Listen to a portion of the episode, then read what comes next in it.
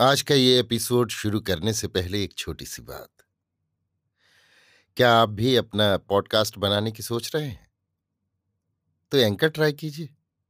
ये पॉडकास्ट बनाने का सबसे आसान तरीका है। नंबर एक, ये फ्री है। नंबर दो, इसमें कई सारे ऐसे टूल्स हैं जो आपको अपने फ़ोन और कंप्यूटर पर रिकॉर्ड और एडिट करने की फैसिलिटी देते हैं। नंबर तीन आप अपने पॉडकास्ट को डिस्ट्रीब्यूट भी कर सकते हैं, जिससे इसे स्पॉटिफाई और दूसरे प्लेटफॉर्म पर सुना जा सके।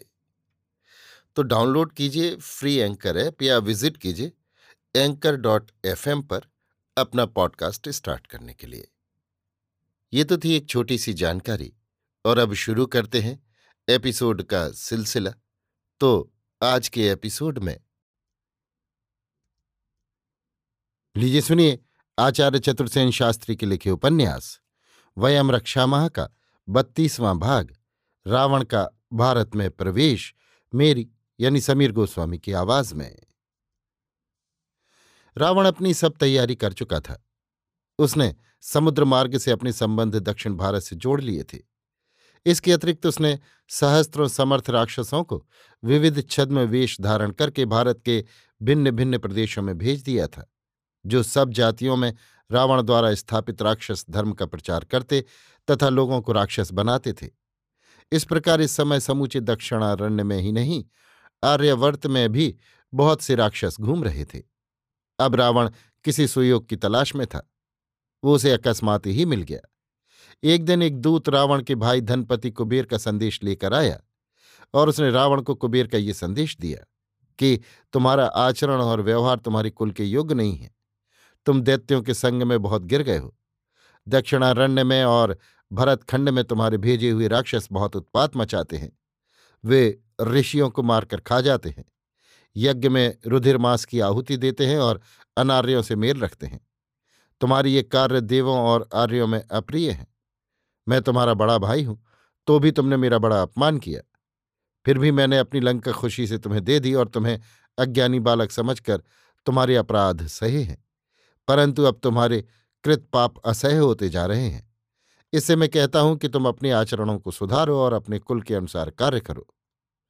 दूत के ये वचन सुनकर रावण ने कहा, अरे दूत, तेरी बात मैंने सुनी।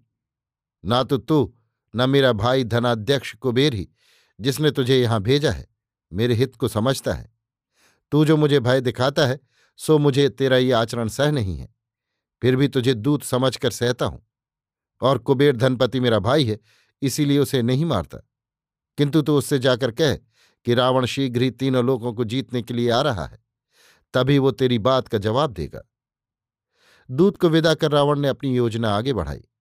सब बातों पर सोच विचार करके उसने दंडकारण्य का राज्य, अपनी बहन सूर्पणखा को दिया और अपनी मौसी के बेटे खर और सेनानायक दूषण को चौदह हज़ार सुभट राक्षस देकर उसके साथ भेज दिया। इस प्रकार जन स्थान और दंडकारण्य में राक्षसों का एक प्रकार से अच्छी तरह प्रवेश हो गया तथा भारत का दक्षिण तट भी उसके लिए सुरक्षित हो गया। बहुत दिन से लंका में ताड़का नाम की एक यक्षणी रहती थी। ये दक्षिणी जंभ के पुत्र सुंद यक्ष की स्त्री थी। एक पुत्र प्रसव होने के बाद एक युद्ध में अगस्त ऋषि ने सुंद यक्ष को मार डाला था। अगस्त के साथ शत्रुता होने के कारण ताड़का ऋषियों से घृणा करती थी। उसने यक्षपति कुबेर से कहा था कि वो उसके पति के वैर का बदला अगस्त से ले।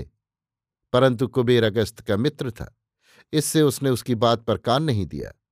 जब रावण ने नई रक्ष संस्कृति की स्थापना की और कुबेर को लंका से खदेड़ दिया तो ये यक्षणी लंका से नहीं गई। उसने अपने पुत्र मारीच सहित उसका राक्षस धर्म स्वीकार कर लिया। मारीच को साहसी तरुण देख रावण ने उसे प्रथम अपने सेनानायकों में और फिर मंत्रियों में स्थान दे दिया। अब जब रावण का अभिप्राय ताड़का ने सुना तो उसने रावण के निकट जाकर कहा, हे रक्षराज, आप अनुमति दें तो मैं आपकी योजना पूर्ति में सहायता करूँ। आप मेरी बात ध्यानपूर्वक सुनिए। मेरा पिता सुकेतु यक्ष महाप्रतापी था। भरतखंड में, नैमिषारण्य में उसका राज्य था।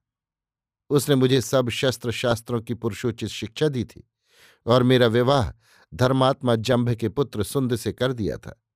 जिसे उस पाखंडी ऋषि अगस्त ने मार डाला। अब उस वैर को हृदय में रख मैं अपने पुत्र को ले जा रही हूँ। यदि सत्य ही आप आर्यवर्त पर अभियान करना चाहते हैं तो मुझे और मेरे पुत्र मारीच को कुछ राक्षस सुभट देकर नैमिषारण्य में भेज दीजिए, जिससे समय आने पर हम आपकी सेवा कर सकें। वहाँ हमारे इष्ट मित्र संबंधी सहायक बहुत हैं, जो सभी राक्षस धर्म स्वीकार कर लेंगे।